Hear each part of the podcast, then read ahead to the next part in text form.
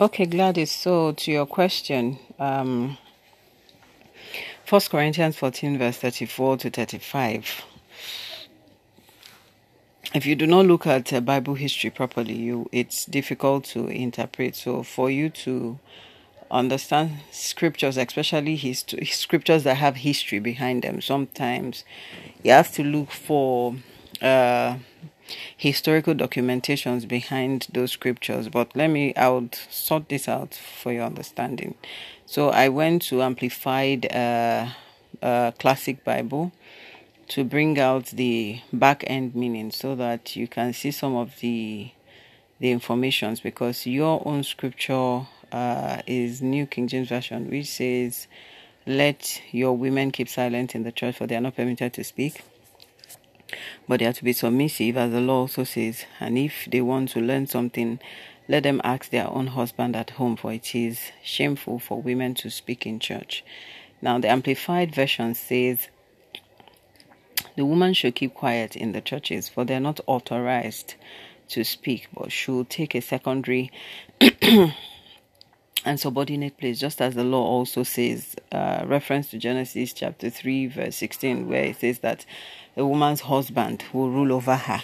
So take note, they are not referring to uh, just any man. They're talking about a woman's husband, you know, having authority to rule over her.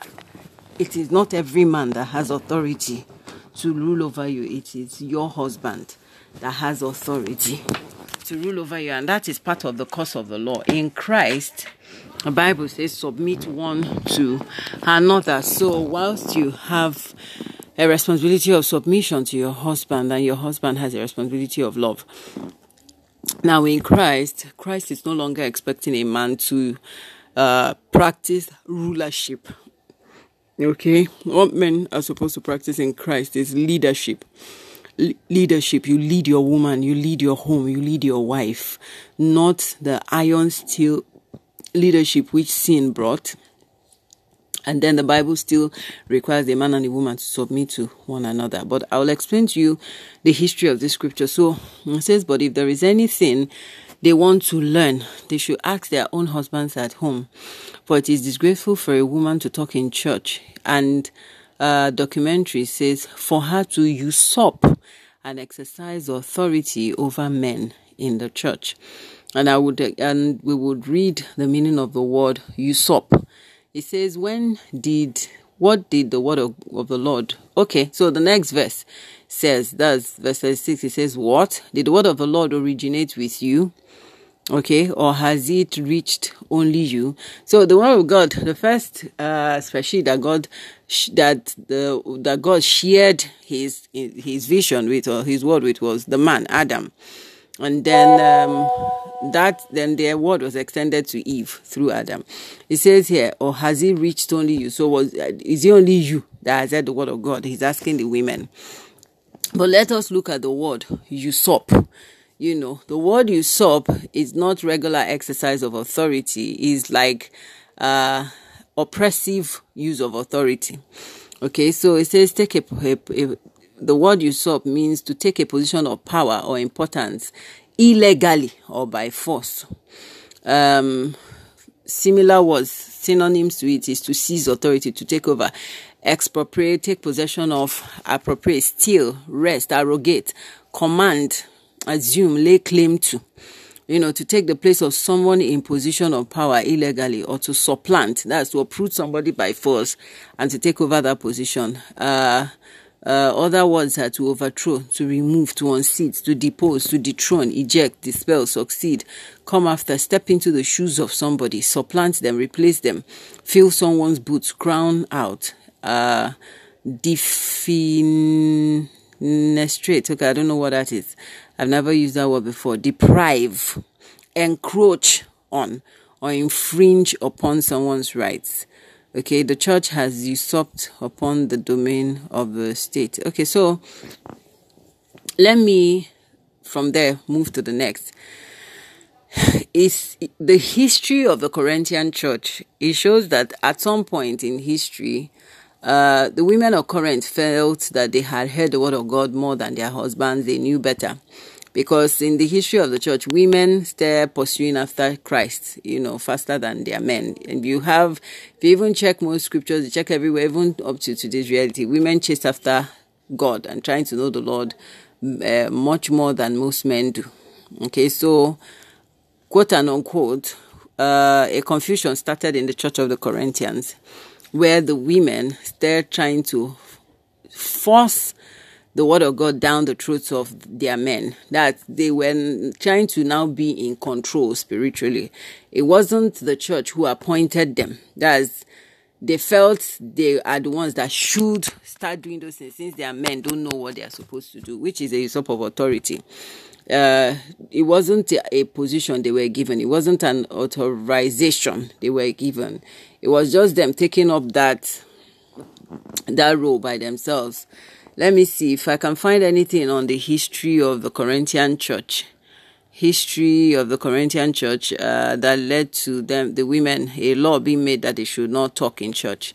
Okay, so the long and short of it is it started creating confusion in the church. So a law was created that the women should not talk in church, you know. And the, this problem was among the married women.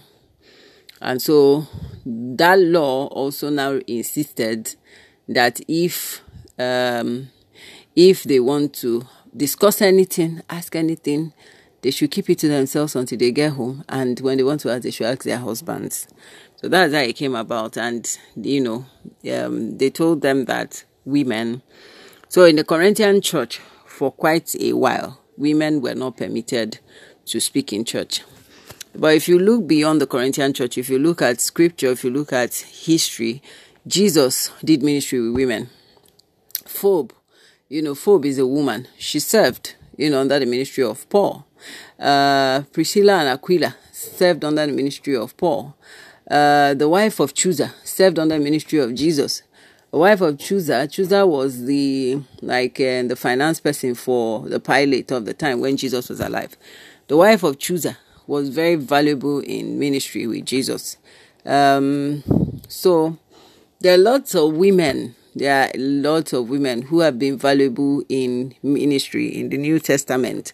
And if you read through the New Testament, you always see where Paul says, please extend my thanks to so so person, extend my thanks to. A lot of them are women, you know, aside men. Uh, women who have supported them in ministry, who have participated in one way or the other to make the ministry easier for them. So there is no. I'm going to even find the documents I'll, I'll see if I can find other documents that explain to you that women are permitted to to minister in the kingdom of God. It was a specific situation in the Corinthian church that brought about this decree.